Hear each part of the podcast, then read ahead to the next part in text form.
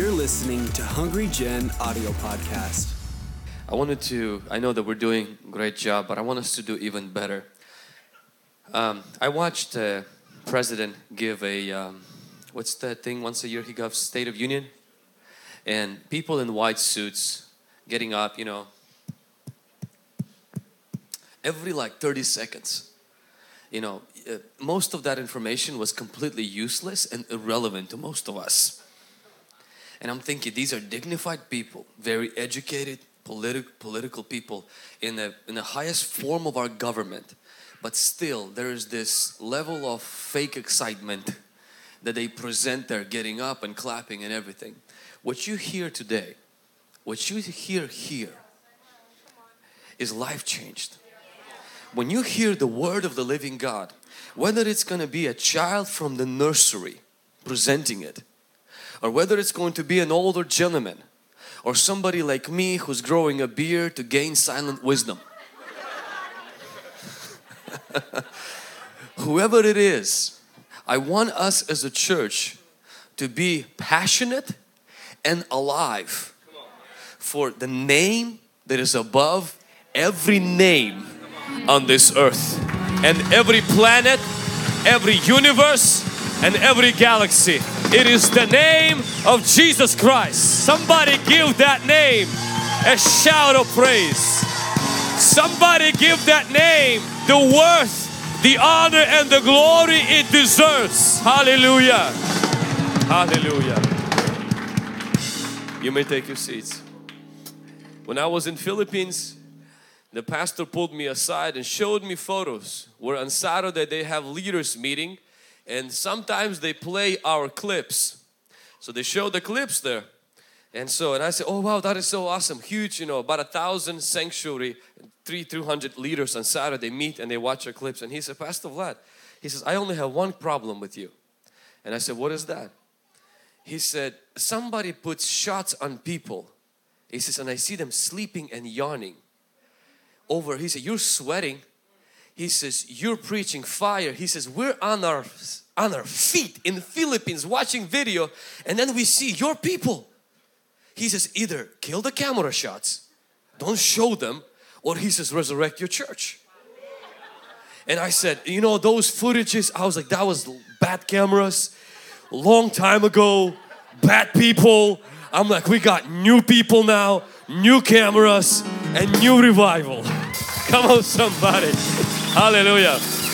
But it did, it did something to my heart. I realized when I come back, I'm like, one thing, I want to retrain our people that during worship, that this altar is for you. That when the message is presented, that we are free. I don't want only people in the White House or in the State of Union getting up and clapping. I want to shout when somebody can see clearly. I want to shout when somebody's life is rescued from drugs. I want to celebrate that. I want our church not to be a quiet church. I want it to be an alive church. Maybe some of you saying, but it's all about emotion. Really? This is life we're talking about. Think about if it's your sister. Think about if it's your mom. Think about if, if, if it's your child. And you may say, well, I like to receive quietly. I watch some of your Instagram stories how you receive football quietly. The devil is a liar. I'm not talking about volume. I'm not talking about screaming. I'm not talking about drums. I'm talking about life. And you know, places that are quiet, they're cemeteries. But hospitals where children are born, there's loudness there. There is screaming there. There is yelling there, confusion there because there is life. I just pray that God will visit us with life again in the name of Jesus. Let's put our hands together for Jesus Christ one more time. Amen. We added these microphones to help you express your life so that people all over the world who are watching us right now, hundreds, could also be a part of that. Amen. We welcome every person who's visiting us for the first time. I even heard that uh, dogs are paid us a visit today as well, and so um, so we want to give a round of applause to every first time guest today. Let's give let's welcome them right now. Thank you for coming. Thank you. We love you. Let's welcome all the online viewers right now on Facebook and YouTube. We love you. My pastor is uh, finished just speaking in Sacramento. Rickard just finished preaching in Spokane. And right after the service, I'm going to be ministering in Vancouver, Washington. Today we're touching four different cities at the same time. Thousands locally and millions globally. Amen. I really wanted to, in growth track step two just finished. I really want to emphasize one more time the importance of those of you who have children. I want to implore you and ask you to serve at Kids Zone. Most of our volunteers at Kids Zone are teenagers who don't have children. They're serving there because they have a passion for Jesus. If you have children, you must serve in Kids Zone. Why? Because somebody else is serving your kids it's time for you to invest in other people's kids. Very soon we will make a rule that you can't bring your kids as part of Hungry Gen if you don't serve a kids zone. Mm. You're like, I ain't coming to church. Well, you better stop coming now than later. If that's what's gonna trip you up. Why? Because if teenagers are, there are teenagers, every Sunday they have not got a break for one Sunday for six, seven months. They're helping your kids. And it's time for you to invest into other generation as well, into other kids. If you are a young person, I want to let you know that the kids are number one priority. There you can give a prophetic word and if you miss it, you won't be called a false prophet. and if you pray for healing and nothing happened, you won't get blackmailed. You'll be just fine. That doesn't mean that we, we practice on kids, no. But kids receive so much easier and so much better. I told my friend Ivan, I said, God has a calling for you to minister to the masses. But I said, until you can lead children to salvation, baptism of the Holy Spirit and healing, God will not open the door for masses. Today God opening doors for him and God's gonna open doors for you. But the place we want, we want the best of the best to begin to serve our children because these children will be serving us five, six, seven, eight, ten years down the road. They will be preaching to us. They'll be ministering to us. So I want you to begin to pray for that. If you've been coming to Hungry Gen but you have not made a decision to become a part of that, I think that now is the time Begin to sign up to growth track so you can be a part of our family and you can serve for God's glory. Amen. I am super excited as Pastor Ilya mentioned next month is the harvest month. We're going to I'm going to go to a few places this month and next month to preach the gospel. We're going to Guatemala as a church. Also that we're going to Faith Assembly, going to have a race to deliver. And on our Easter, just for Easter, we will have a service on Saturday night and two services on Sunday. And we're believing that each one of us can bring three new people that we've never brought to church on the Easter service. So all three services, we will see people come to know Jesus. If you're a part of that vision, give yourself a round of applause. Hallelujah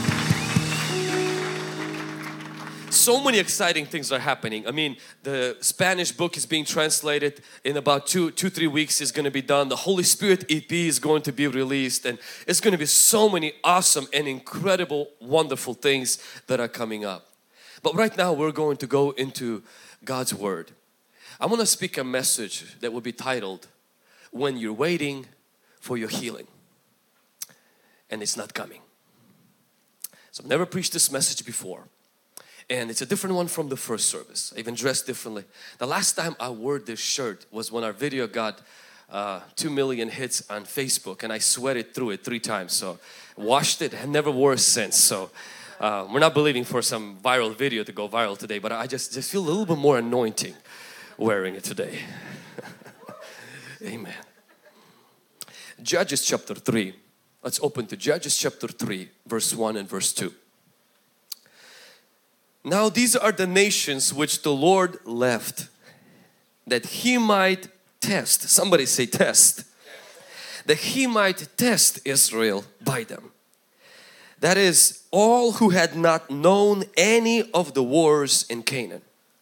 This was only so that the generations of children of Israel might be taught to know war.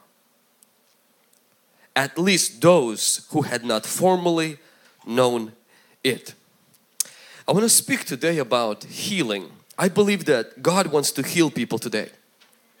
I believe that healing is for today. I believe salvation is for today. And not only is something we believe, but it's something that we practice. It's something that we are going to take risk on. Something that we're going to pray for. I made a decision about four years ago that every time I go outside of our church and I preach the message of Jesus, unless the senior pastor asks me not to pray for the sick, which had already happened one time, I will always give an altar call for salvation and I will pray for the sick and I will ask for testimonies. I don't pray for altar call for salvation without calling people to the front and I'm not going to pray for the sick without giving people an opportunity to test their body and testify on the spot. And if somebody doesn't get healed, I don't get offended because I wasn't the one healing them in the first place. Jesus can defend himself just fine. Healing is one of the one of the important things of our ministry and it's one of the most important things in the gospel. But one of the problems that happens with healings is this what I'm going to talk about. Is that sometimes when you pray for yourself or for others and healing doesn't manifest. You know that it's the will of God. You know all the promises of God. You named it and you claimed it. You renounced the spirit of disease and you forgave somebody. You already have anointed yourself with oil, took the Holy Communion, sprayed the holy water, the anointed water and any other water than anybody else brought from Africa. You already have went through all of the hoops and you've done all of that and when the healing does not manifest. I want to talk about that today. The verse we read said that Israel entered the promised land and there were certain nations left there. God's promise was very clear that all of those nations belonged to Israel and Israel is to conquer them and take their land from them. But it says in here that Israel did not conquer everything and certain nations were left. Now a little bit earlier we see the reason why they were left is because Israel was not interested in pursuing the fullness of God's promise. But in here chapter 3 God almost gives a different perspective on why the nations were left. He doesn't blame Israel here and says well because you're lazy and you don't want to fight. Something that's mentioned in the first few chapters of Judges. And here it says that the Lord allowed the nations to be left and it gives us two reasons. To teach and to test. To test Israel if they will obey God in the midst of those nations being present in that promised land. And to teach that generation not to cope with those nations not to make covenant with those nations not to befriend those nations not to cohabitate with those nations but to fight and have war. What do you do when the healing you're praying for, they were in the promised land. So you're in God's promise.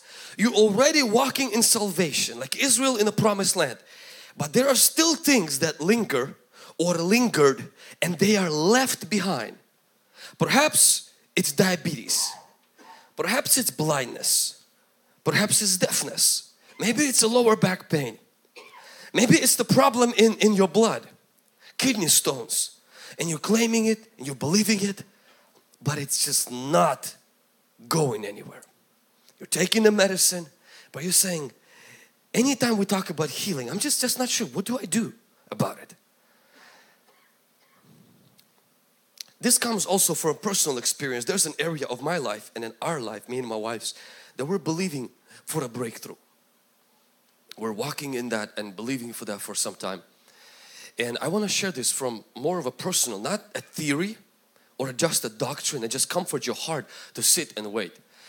I believe that every person here who believes for healing, walks in healing, has an area of their life where they're waiting for a breakthrough.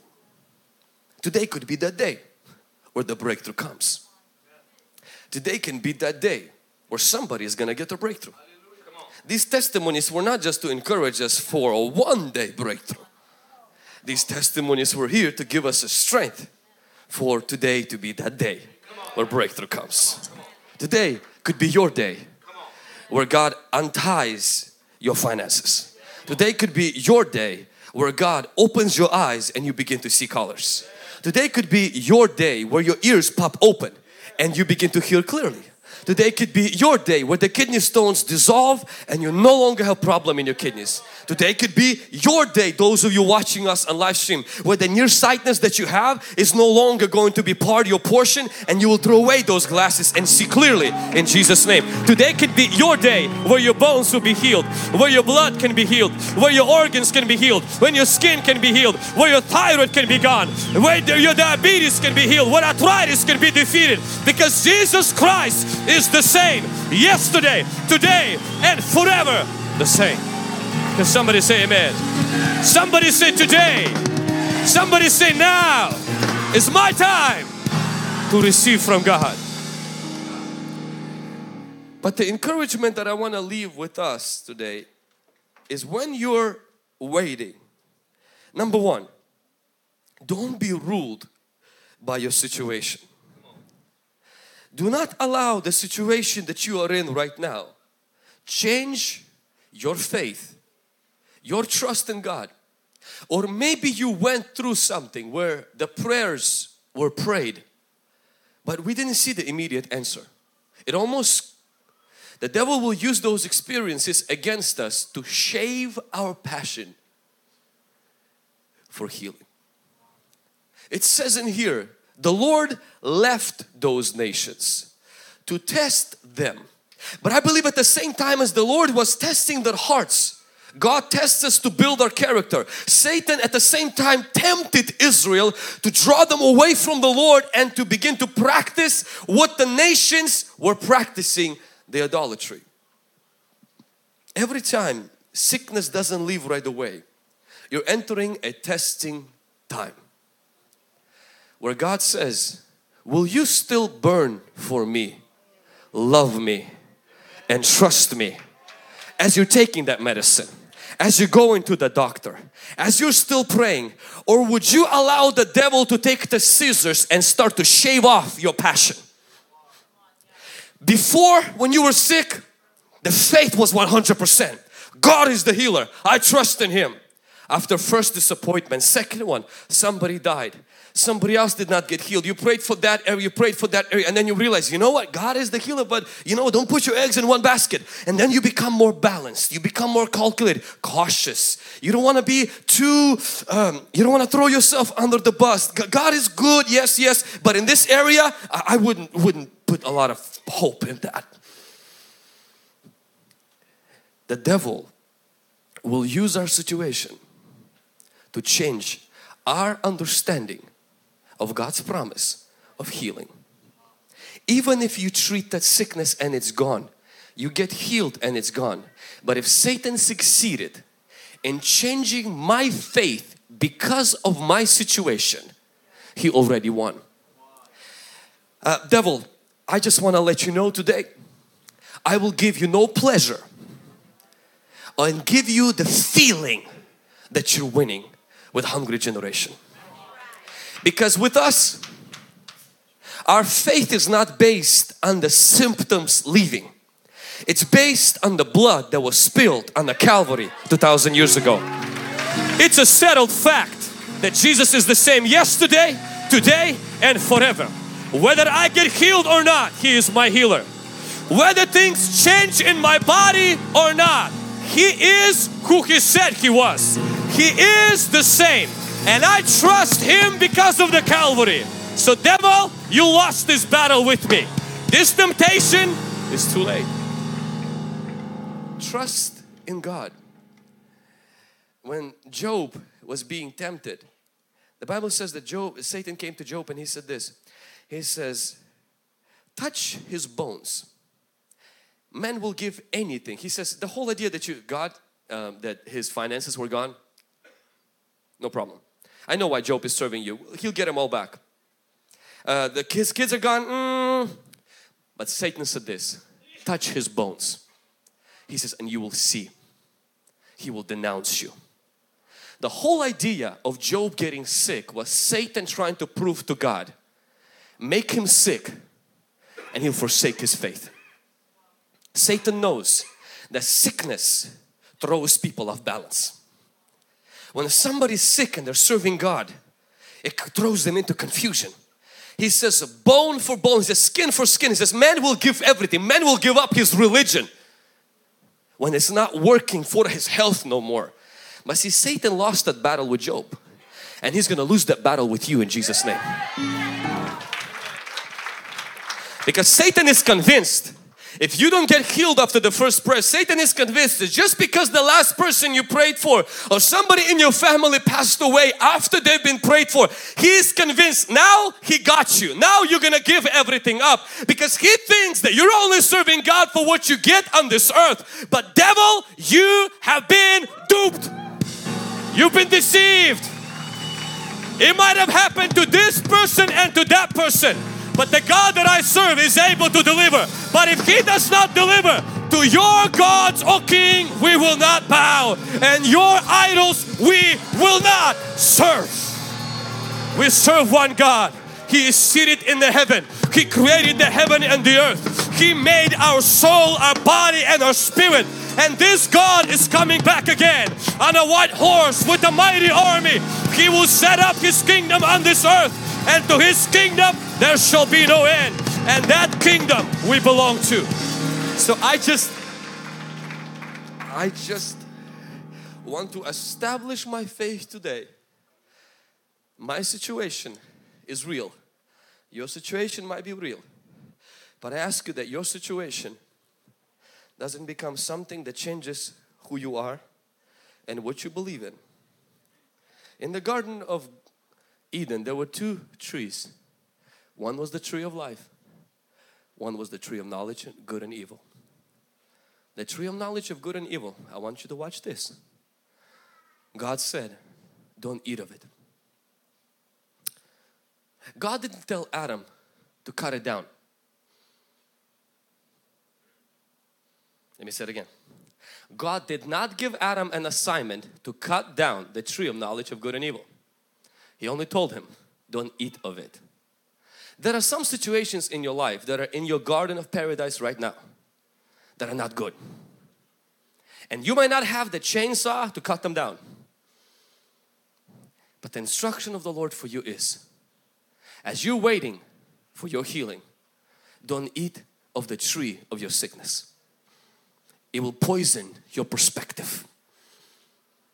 When Adam ate of the tree of good and evil, tree of sickness I mean, good and evil. What happened to him? He started to see differently. He started to see God differently. He started to hide from God. He started to blame other people. His perspective changed when you have a sickness in your garden and that tree is growing bigger and you don't have an axe or a chainsaw to chop it off and you're doing everything and it's still standing there do not go to that tree to eat from that tree. Meaning don't let that tree nourish you change your perspective change your view on God steal your passion for God. Its presence should not become your diet. Don't eat at the tree of diabetes don't eat at the tree of back pain. Listen, if it's there, you feel its presence, you see its presence and it's there. But listen, eat of the tree of life. Let God's word define who God is, not your symptoms. Do not let the unanswered prayers, failed attempts to receive healing become the filter through which you see God now. Or else you will be like Adam hiding behind the bush, hiding behind your unanswered prayers, hiding behind somebody did not get healed, hiding behind why is this still happening to me? You'll be always hiding in bushes instead of hiding in God. Every person here has a tree in their garden has something that is messing up with your faith. Has something that's it's still not being done not being answered. Abraham was a wealthy man but the wife couldn't conceive. Hagar could conceive but couldn't find a husband. Someone is in this room has a tree in their paradise Oh, you will never post about that tree on your Instagram or your Facebook. It, it's, it's a thing you're battling with. It's a thing you're standing for. It's a thing you might have questions for. And I'm not giving you today a tool to chop that down because there are trees you have no resources to chop it down. I just ask you, do not eat from that tree. Do not derive your identity. Do not derive your doctrine. Do not derive your life from it. Let it stand there and you say, you know what, Lord, I will live off of the tree of life, your promises, your word, and your truth. I'm not gonna let what happened to my mom, to my dad, my uncle, to my child, I'm not gonna let it what had happened to my kidneys to become what I believe now. I will let the tree of life become my nourishment and my source for my doctrine. Somebody give us some praise right now.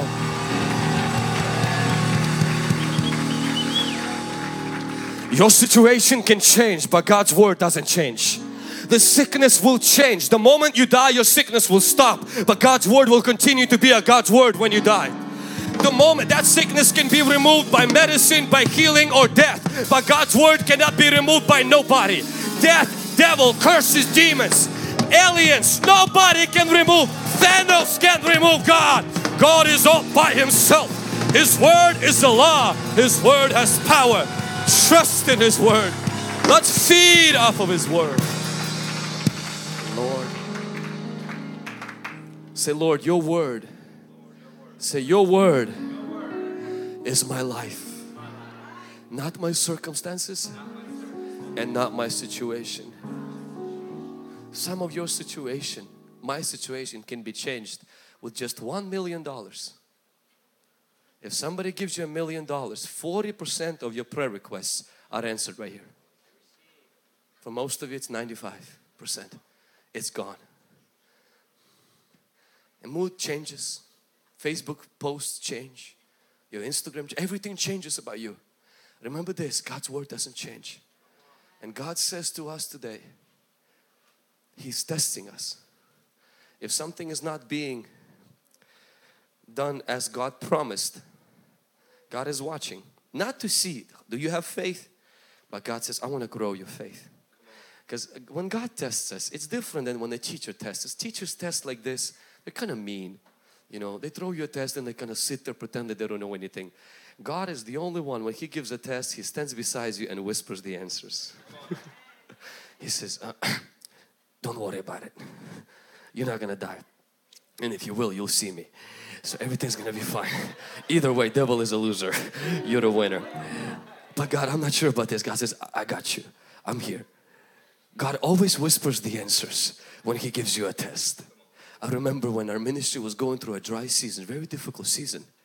And I had thoughts bombarding. There was temptation of the devil coming into my mind saying this, your ministry is over. I'm like, I'm only 23 years old. I'm only 24 years old. And some of you know kind of what we went through.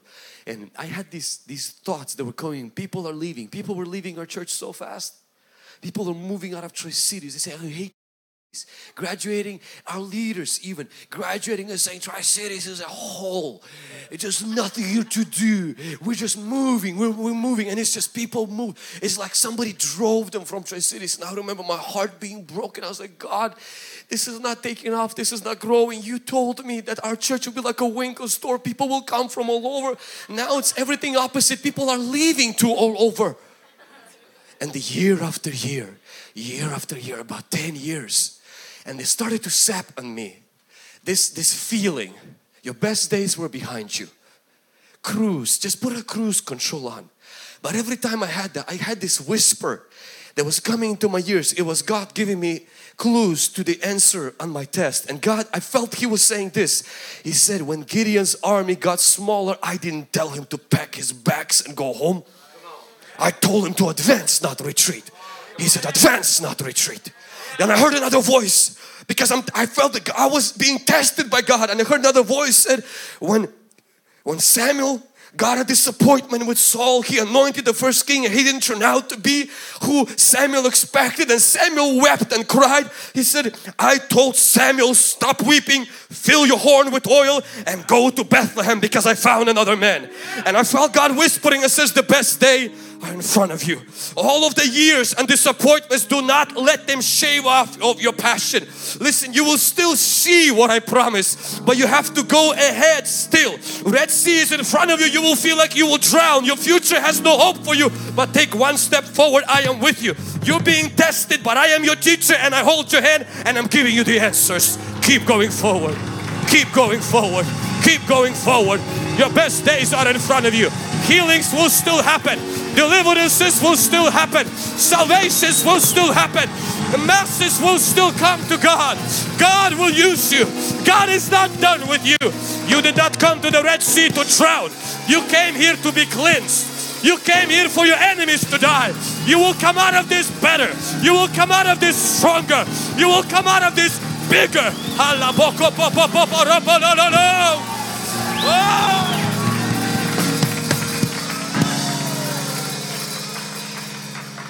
And I look now what happens in our church and I'm thinking, ah, devil, ah, devil, you devil. I now I know why all of that pressure was there. You smelled the victory. You knew it was coming. I didn't even know it was coming. You knew, you saw something I didn't see. And I see now, but God was there and whispering. And today we see those things unfolding slowly. I want to encourage you, do not be ruled by your situation even if your situation has been there for a long, long time. If you don't let your situation change your faith, your faith will change your situation. Can I say that again? If you don't let your situation change your passion for God, your passion for God will change your situation. And that's the first thing I want to share is God was testing Israel, meaning he was seeing, are you going to still be loyal to me? Are you going to still be obedient? While you're there saying, God, but you said you're going to heal me. And God says, I know what I said. No need to remind me. But I also, you said you're going to follow me. Are you going to follow me even when it hurts? Are you to love me? Even sometimes you don't understand why certain things happen. Number two, when you don't know about healing, know your healer. Sometimes when you pray for healing for some people and they don't get healed, for those of us who are kind of new in this, or then you pray for yourself. You pray for your spouse or maybe you start practicing on your pets at home. Um, whatever you know helps you to build your faith. And uh, and you don't see the healings. A lot of times people come to this and this is what they say to me or they will say to you. You know I'm, I'm, I'm not sure about this healing thing. And I say it's okay that you're not sure about the healing thing. In fact I think Job, when he went through sickness, I think he also probably had some moments where he was like, ah, I'm not sure about healing. Uh, Paul had some situations too. A thorn in the flesh, persecution. I'm pretty sure Paul had moments where he's like, I'm not sure about this. Even John the Baptist, the greatest prophet ever born to a woman, he's like, I'm not sure about this, uh, this, this Jesus the Messiah. But what I loved about Paul and what I loved about Job, they did not talk about, I know healing. He says, I know my Redeemer lives. Paul says, I know who I have believed in. Paul did not say, I know what I believe. Sometimes you go through stuff that you don't really know now what's happening. People's like, so why this person didn't get healed? You're like, uh, I, I, I, there are people who are professors, they know everything. Don't be like those people. But not knowing or being confused is also not good. What do you do? When you don't know about healing because people didn't get healed that you prayed for or somebody you believed for did not get healed and all the great men of God prayed for them. Do not lose your faith and knowledge in the healer when you're not sure about healing. You can be not sure about healing and still know the healer and saying, you know what, I'm not sure how about this situation is turning around, but one thing I know, my healer, my redeemer, the one who bled on the cross, the one who defeated hell, death and the grave, the one who said three days later, I'm coming back. Romans put a stamp on it, put the soldiers, Pharisees got their dealings going on and Jesus like a boss. Got up, left the grave. The angels removed the stone to let people know He's not there no more. You're guarding an empty grave. He did not need the angels to remove the stone. The angels removed the stone to tell those guys, crazy idiots, that you're guarding an empty tomb. Guys, go do something better with your life.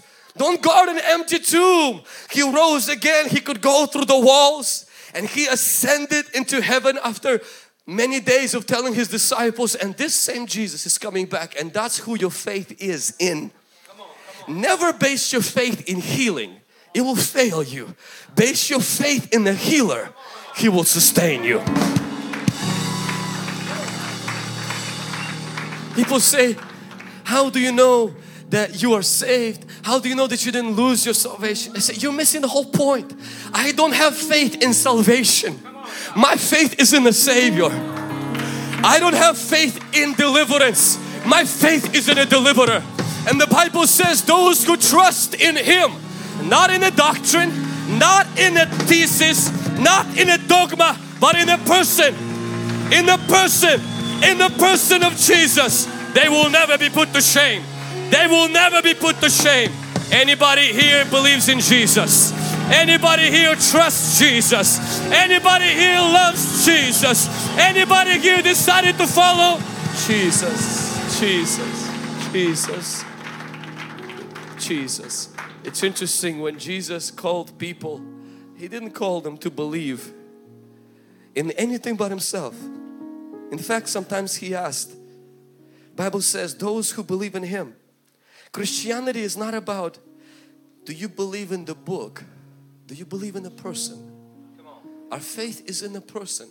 Why? Because sometimes faith in healing will fail you. Faith in healing can fail you. Healing, healing didn't die for you. Healer died for you. Whole Christianity is about a person, not as certain doctrines. Though this person reveals to us doctrines, but our faith is in Him. Number three, God teaches us to fight from the promise.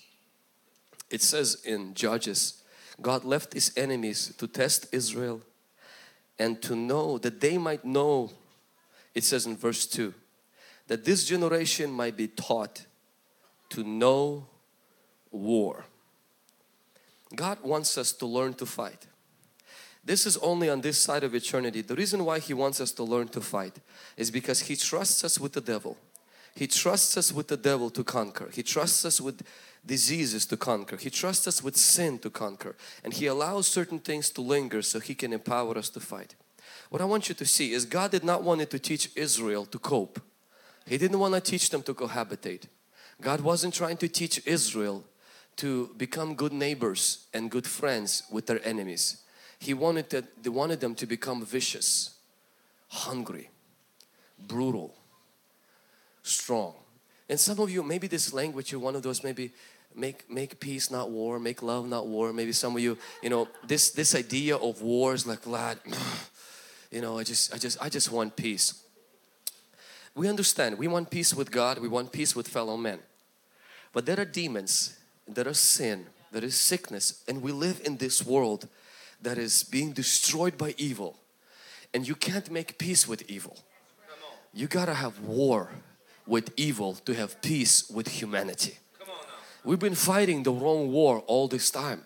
And we need to fight a good war Bible says, Paul says to Timothy, he says, you, you wage the, he says, I wage the good war. He says, fight a good fight of faith, he says to Timothy. But what I want to see right now is that if you're believing right now still for healing, you're walking in heal, you're walking in the promise of God. God doesn't just want us to not to eat of the tree of knowledge of good and evil, not to allow our situation to change our revelation. Not only does God wants us to say, hey, if you're not sure about healing, I want you to base your faith in me, not in the doctrine of healing. Your faith is in me. I will never fail you. That thing could fail you, but I will never fail you. But there is one more thing, is God wants us to continue to fight for our healing from the position of our healing. You know, Abraham believed for healing of his wife for, for more than 20 years probably. But what I love about Abraham is that one time God put him in the promised land of his promise. God gave him a promise. It says, I will give you a son. At that moment, Abraham moved with his spirit to that promise and he lived in that promise. But he didn't occupy that promise for 20 years. And in those 20 years, God was teaching Abraham how to fight, not for his healing, but from his healing. And the way God did it is that God changed his name and says every time you will call Sarah, you are fighting a fight of faith. You're declaring her a mother of nations instead of just a princess. Anytime she will call you for breakfast, you are fighting a fight of faith because you're declaring Him as the Father of the nations instead of just the glorious Father. I think what the Lord wants us to do is not that this doesn't mean that if you're believing for healing of diabetes, believing of blindness, that every day you walk around and full of anxiety. Oh, I just, I just fight for my healing. I just fight for my healing. I just fight for my healing. I just fight for my healing. Uh, For Abraham, that fight was as simple and easy as changed his names, and every day when that name was called a battle was being won.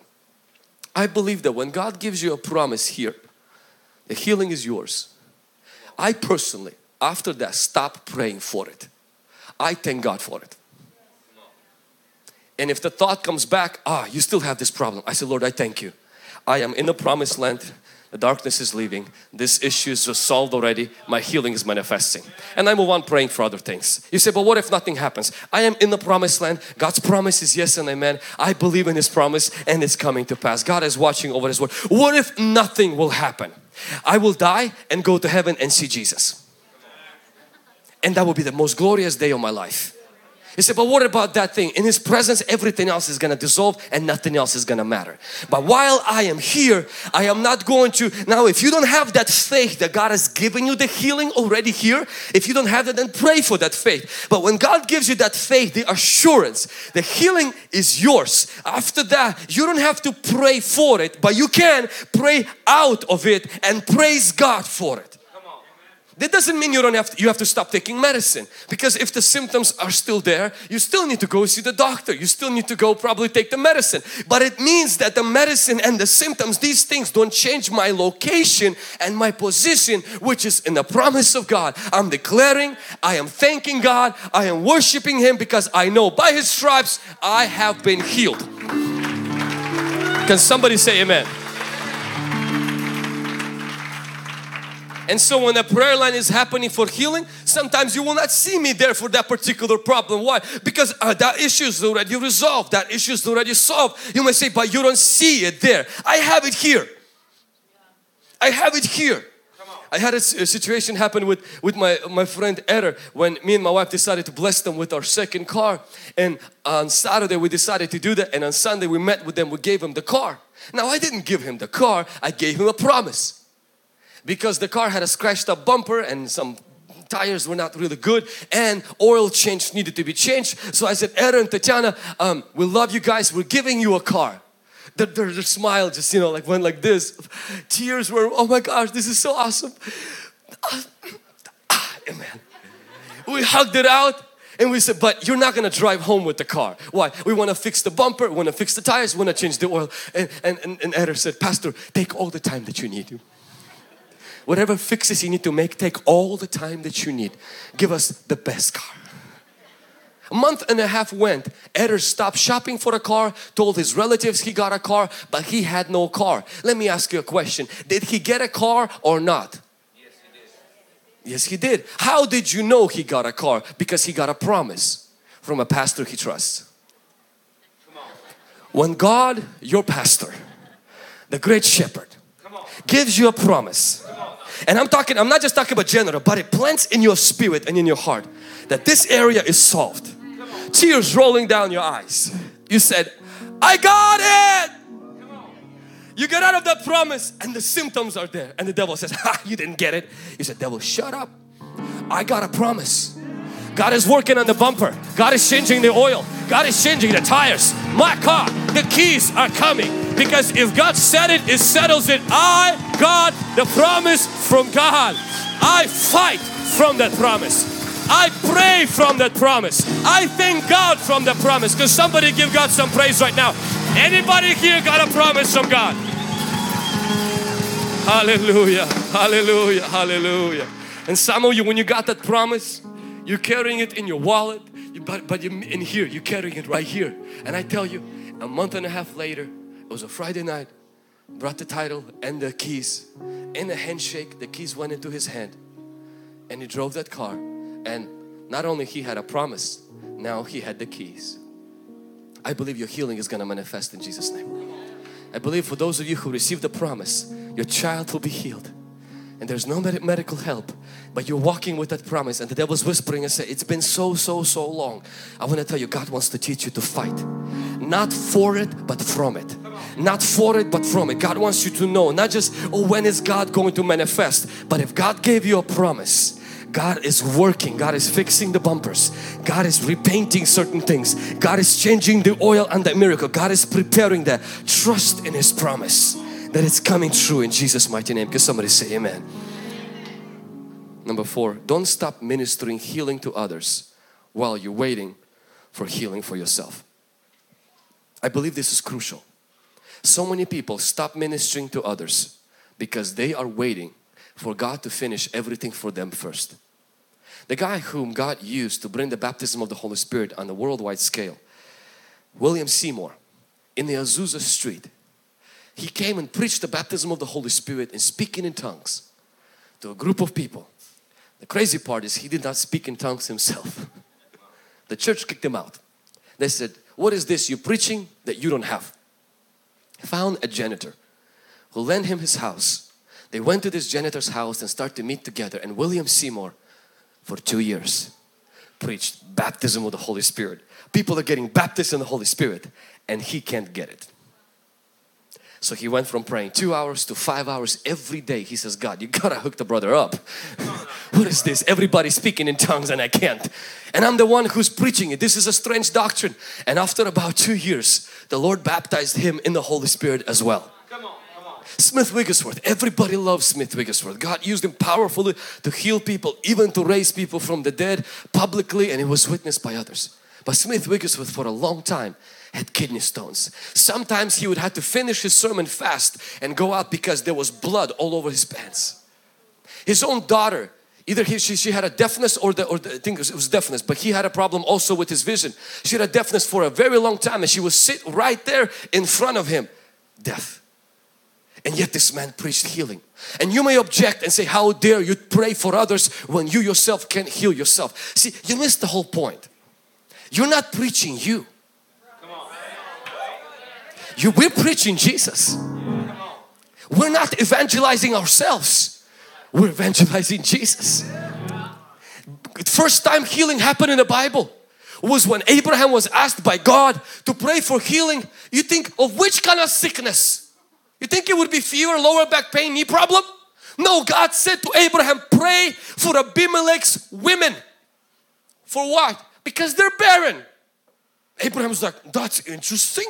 I've been praying for my wife who's barren for 15 years and she's not healed and now God is asking me to pray for women for the very problem that my wife has. I ain't got experience in this area.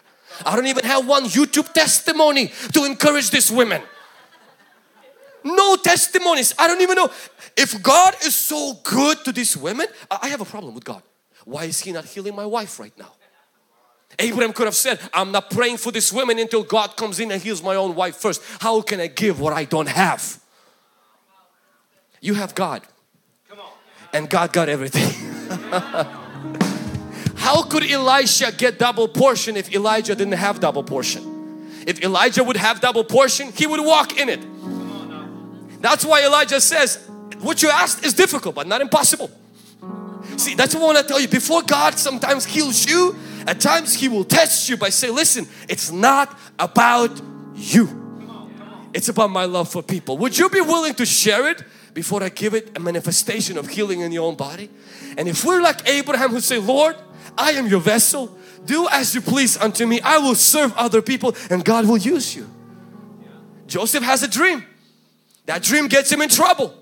You will think this would be a good moment to stop dreaming.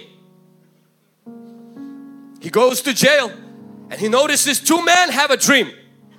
This would be a good moment to come and say, guys, can I give you a word of advice from a, somebody who's been through this? Whatever you're going through right now, this dream stage. Um, forget about it. And don't tell anybody because if you do, one of you gonna die. No, Joseph sits down says, tell me the dreams. Let, let me translate it. Translates the dream. Three days later, the dreams come true and Joseph is stuck in prison. How could you still translate dream for others if the dream from God for you is on delay? But see, Joseph doesn't think like that. He says, God, it's not about me, it's about you. And I'm not going to stop ministering to someone because I'm not manifesting healing in my own life. Jesus is being handcuffed in the Garden of Gethsemane. This is a good moment to put on your grocery store, your healing store. Uh, we're closed. Healing is not happening right now. Why? Jesus is going through a very difficult season. Peter in the heat of the motion takes a knife and cuts somebody's ear off. And Jesus says, guys, be, be, before you put the handcuffs, hold on, hold on, one second, one second. Uh, right, here, right here, found the ear, come over here. Puts the ear back, he's like, okay, here's my hands. You can continue, continue, continue to handcuff me. We got the healing done. I think Jesus, why would you want to take a moment to heal others when you yourself are about to be beaten? On the cross, He leads another person to salvation. The guy decides to get saved right before he dies. Jesus is dying. Jesus is crying out to God, why did you forsake me? And the guy interrupts the whole prayer and says, Jesus, do you have a second? I know I've been stealing and killing and doing a lot of bad stuff, but I'm thinking, I think I'm ready for the sinner's prayer. You know that thing that you've been preaching on the mountain over there? Uh, I'm ready. This will be a good one. I said, Jesus, like, you know what? Um, uh, you know what? You go to hell, okay? I'm figuring out between me and my father right now, like the weight of the world is on me, and you're deciding to get saved. This is not a good moment. No. No. I said, no. Jesus stops his prayer to the Father and says, Of course, repeat this after me. Lord Jesus, he didn't do it like that. He just simply saved him. He's like, I don't have time for the sinner's prayer. You're saved. He's like, okay, amen.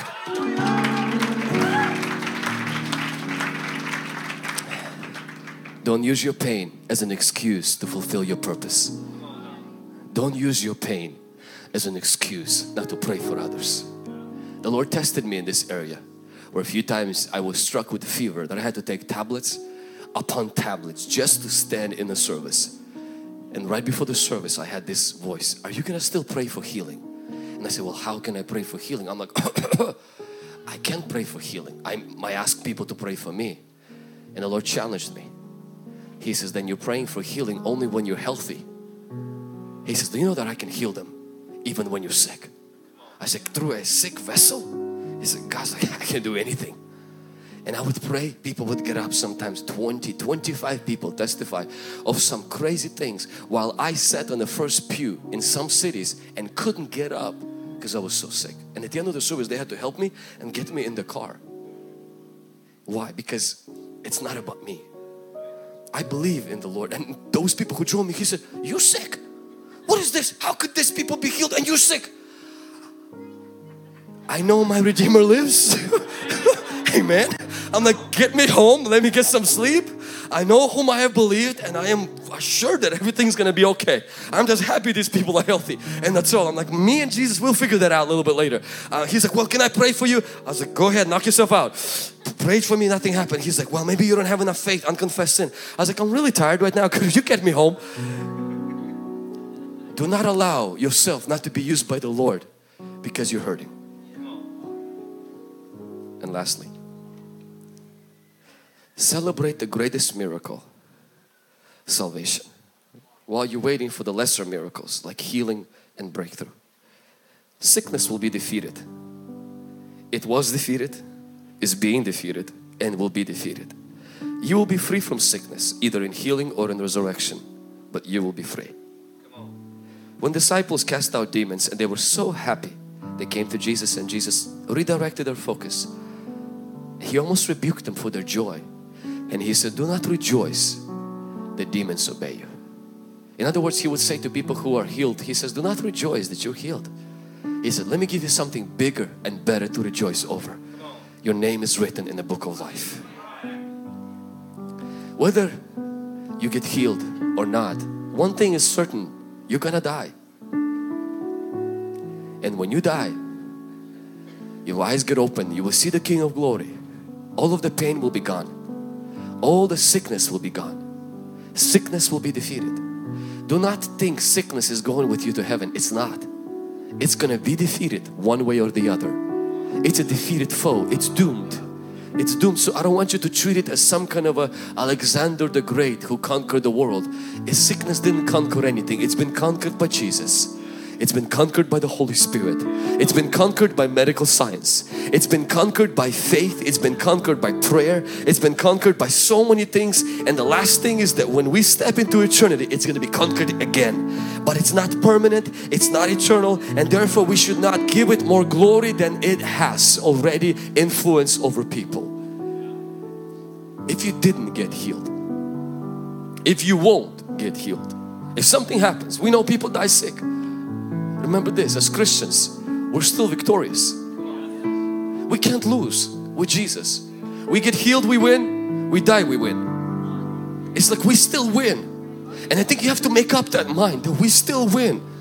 And when you will go to heaven, I don't think you're going to be like, no, Jesus, send me back so I can get healed and die again and come back.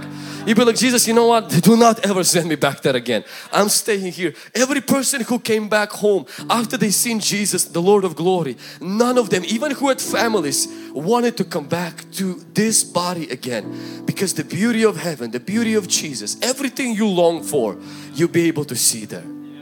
So can I encourage each one of you, let's live for eternity. But also, let's live manifesting the kingdom of God here and now. Because the other side of this is also, we should not look to death as our deliverer. Jesus is our deliverer. I don't want us to look to death. Oh, that's when all the pain is going to be gone. That means we're making death our deliverer. But Jesus is our deliverer. Amen. Holy Spirit is going to come into this room right now. And He's going to put the devil to shame. I believe today He's going to put sickness to shame. I believe today that He's going to restore your faith, encourage, strengthen your hands. He's going to show His glory. I feel a liquid love bubbling inside of my spirit for some people here today. The Lord is going to move right now. The atmosphere is going to change in just a moment. And the Spirit of God is going to minister healing. I want you to rise to your feet. Say this with, me. Say, Oh Holy Spirit, come into this room right now. Say, fill this place with the love of God and the power of God. Let it enter my heart in Jesus' name. Stretch your hands right now to heaven. Let's just welcome His presence. Let's just welcome His presence. For the Spirit of the Lord Just lift a little bit higher. is here. The evidence is all We've seen the testimonies. We heard the testimonies. The Spirit of the Lord is here. The atmosphere is changing now. The atmosphere is changing now. For the Spirit of the Lord. The Spirit of the Lord Yes, Lord. is here. Right now, descend in this place. The evidence is all Fill this room, Holy Spirit. Spirit of the Lord is here. Come on, every hand raised right now. Begin to call on Him. Overflow in this place. Open your heart to Jesus.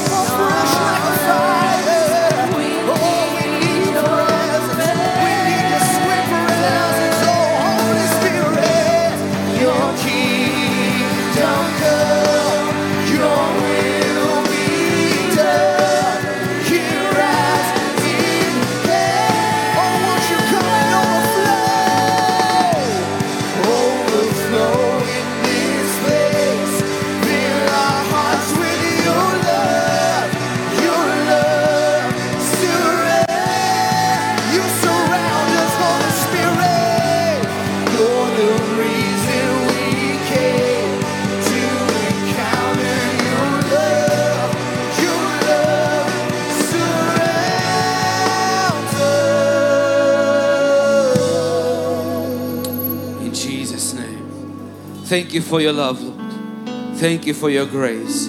Right now, this moment, let's begin to ask God for His mercy. In His mercy, there's everything that you need. In His mercy, there is healing, there is breakthrough, there's all the good things of God are included in His mercy. Repeat after me say, Son of David, have mercy on me.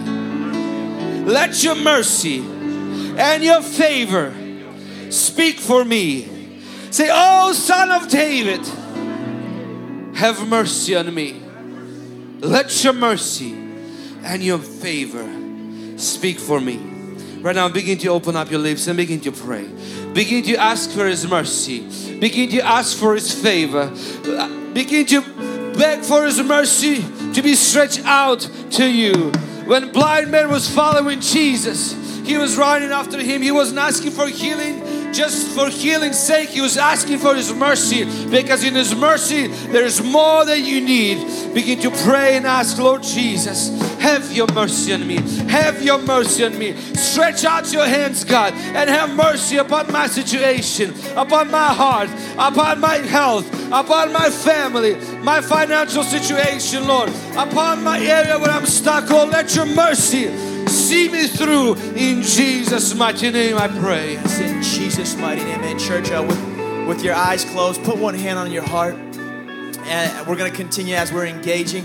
Just repeat after me from your heart. Say, The same Holy Spirit who raised Jesus from the dead quickens my mortal body. Jehovah Rapha is my covenant healer. And with his stripes, I was, I am healed. In Jesus' mighty name, Father, we just confess that, Father. We stand on your promise. We stand on your promise as you are our healer. The same Holy Spirit who raised Jesus from the dead lives in, within me. So, Holy Spirit, we connect ourselves with you. We partner with you in the mighty name of Jesus. We partner, we stand in faith in Jesus' mighty name. We're going to continue to pray right now. And you know, your body is that promised land. An enemy has planted things. He's planted giants. He's planted sicknesses, and it's not from God, and it's not from you, and you don't deserve it because Jesus paid for it on the cross. And right now, we're gonna say, No, devil. Let's say right now together with me, say, Everything planted in my body by the devil, I command it out. Everything planted in my body not by God, be disgraced. Say, sickness be disgraced. Devil be disgraced. Right now, I say no. I command you out. Come on, pray right now. Say, command it out. Whatever it is, maybe it's fear, maybe it's sickness, maybe it's disease, maybe it's some kind of a problem, emotional, mental problem. Command it out right now. Say, devil, get out of my body. Sickness, get out of my body. Whatever the Father did not plant, whatever God did not give me, whatever's not the will of God, out of my body. Every headache, every nightmare, every fear, every addiction, every perversion, get out of my life. Say it right now. Get out of my life, devil. Devil, devil, get out of my life. I do not bow to you. I do not negotiate with you. I do not want you. You sickness, you disease. In the name of Jesus. Come on, let's just raise those hands right now. I want you to begin to pray in the Holy Spirit right now, just for next 60 seconds. Every single person. If you if you have the, the prayer language, begin to pray in the Holy Spirit from the back to the front. Just begin to stir yourself up right now in the Holy Spirit. Pray in tongues. Let the Holy Spirit pray through you right now. Let the Holy Spirit pray through you. I believe that the Holy Spirit who lives in you your body is His temple. He is more interested in ministering health and wholeness to you than you realize. Begin to say, Holy Spirit, fill me right now. And let the rivers of living water flow out of you right now. Let the rivers of living water begin to flow out of you right now. Because God is ministering healing in this place.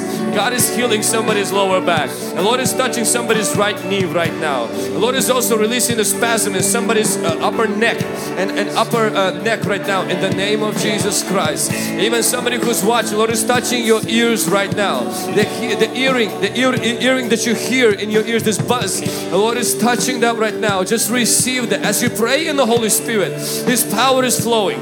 His grace is flowing through you right now. Connect to His presence. Connect to His grace.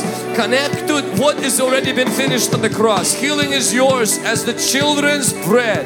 In Jesus' name, Lord, we decree that. Lord, we declare that. We receive your grace. We receive your power, God. If you can put the fifth prayer point right now. Say this with me. Say, I release miracles of healing in my body in the name of Jesus. I believe God for miracles of healing in my life and in my family. Wherever I go, in Jesus' name. Say, I receive the touch of Jesus, the finished work of Jesus on the cross to manifest in my body right now. And I praise Him as though it's happened. In the name of Jesus, every hand raised right now. Let's declare that He's the way maker. He's the miracle worker. He's making a way where there is no way. He's manifesting that in your life right now. This whole week we've been praying for this moment and it's happening right now. Yes.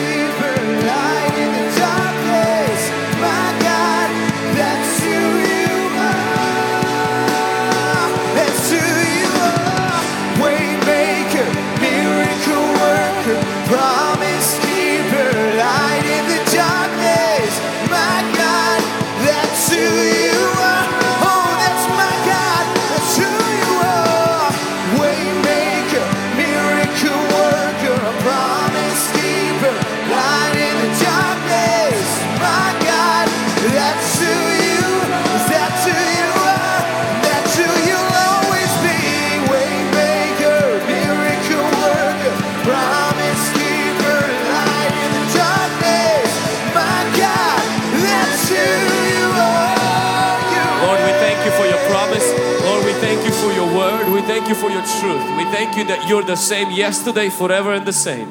You sit over the globe and your, you, the earth is your footstool, the heaven is your throne. You're self existent. You are almighty, everlasting to everlasting. The impossible doesn't exist in your vocabulary because nothing is impossible to you. You're a great I am. You're a mighty God. We love you. We praise you and we worship you, Jesus. Every head bowed and every eye closed. I want to give an opportunity for those people in this room and watching us on live stream who have not given their life to Jesus. If I can ask everyone in the back as well to just for a moment close your eyes and bow your head. If you are in this room today, you've come, but you have not made a decision to give Jesus your life. Maybe you're like Dana who shared earlier. You're holding on to your life, but God is asking you to let go today, to surrender your life to Him.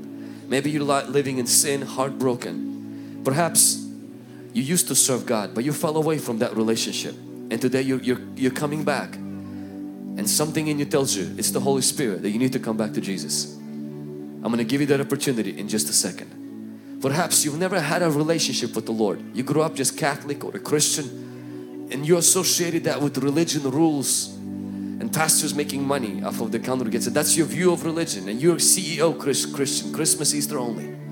Today is your day. You need to surrender your life to Jesus. Just today, a flight from Ethiopia that took off, the flight crashed.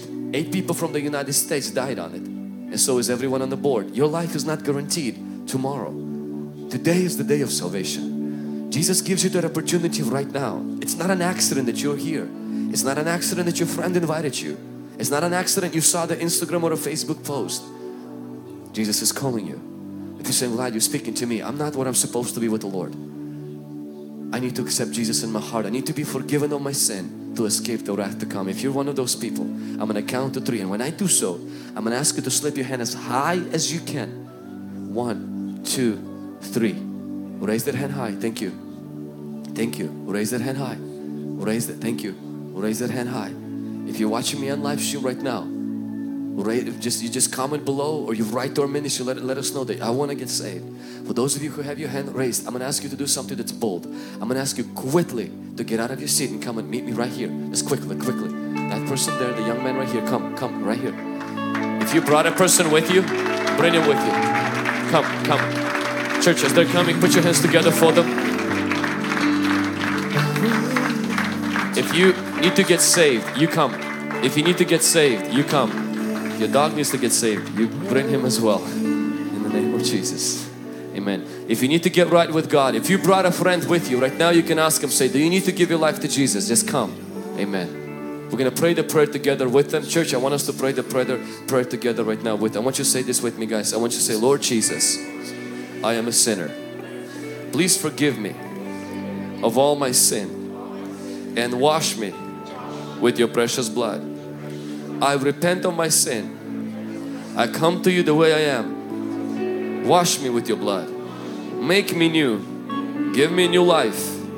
Save me from my sin. In the name of Jesus. Amen. Thanks for listening to this week's message from Hungry Generation.